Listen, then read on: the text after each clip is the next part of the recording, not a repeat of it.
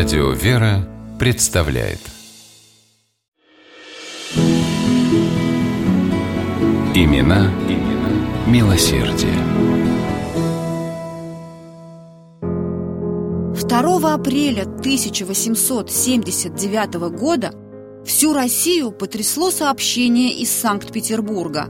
Неизвестный стрелял четырежды в императора Александра II.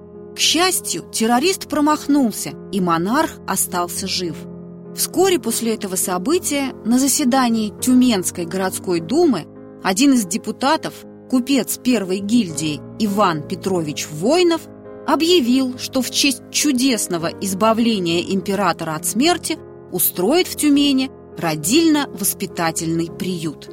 Необходимость родовспомогательного учреждения осознавалась многими. В то время во всей Тобольской губернии не было ни одного подобного заведения. Все дети рождались исключительно дома с помощью повивальных бабок и домашних акушерок. Из-за антисанитарии, а также варварских методов, применяемых суеверными и невежественными бабками – Многие женщины умирали от родильной горячки и прочих осложнений. Очень высокой была и детская смертность. Иван Петрович не желал закрывать глаза на страдания жительниц Тюмени. Ему хотелось помочь сохранить их здоровье и жизнь. Тюменцы уважали купца первой гильдии Ивана Петровича Войнова за отзывчивость, кроткий нрав и добрую душу.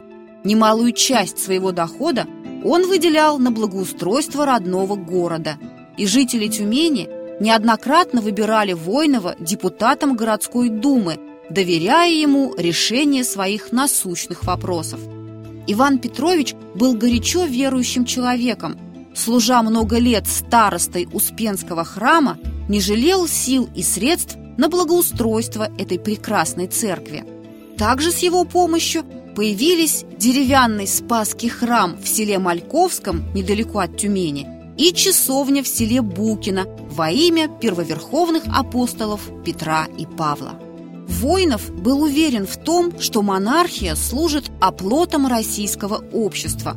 Он считал, что без православного государя Россия не выдержит и погибнет от террора и революции.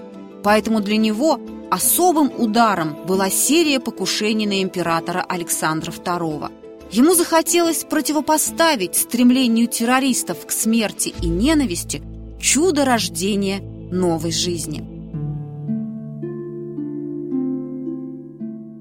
Для содержания роддома Воинов пожертвовал каменный дом и капитал в 30 тысяч рублей для содержания приюта за его счет – заведение получило официальное название «Александровский родильный дом» в честь государя Александра II.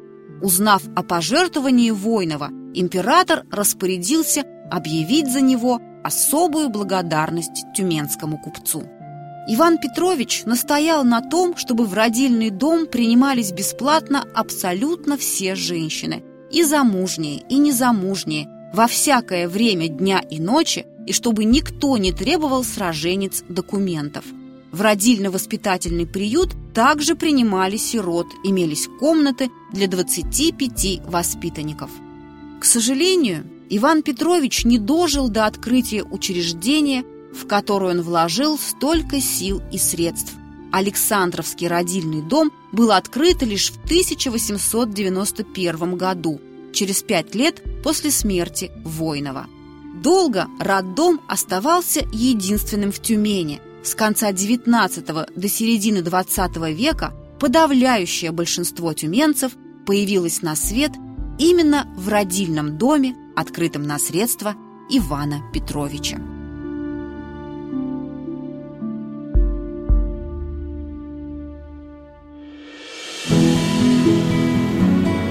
Имена, имена милосердие.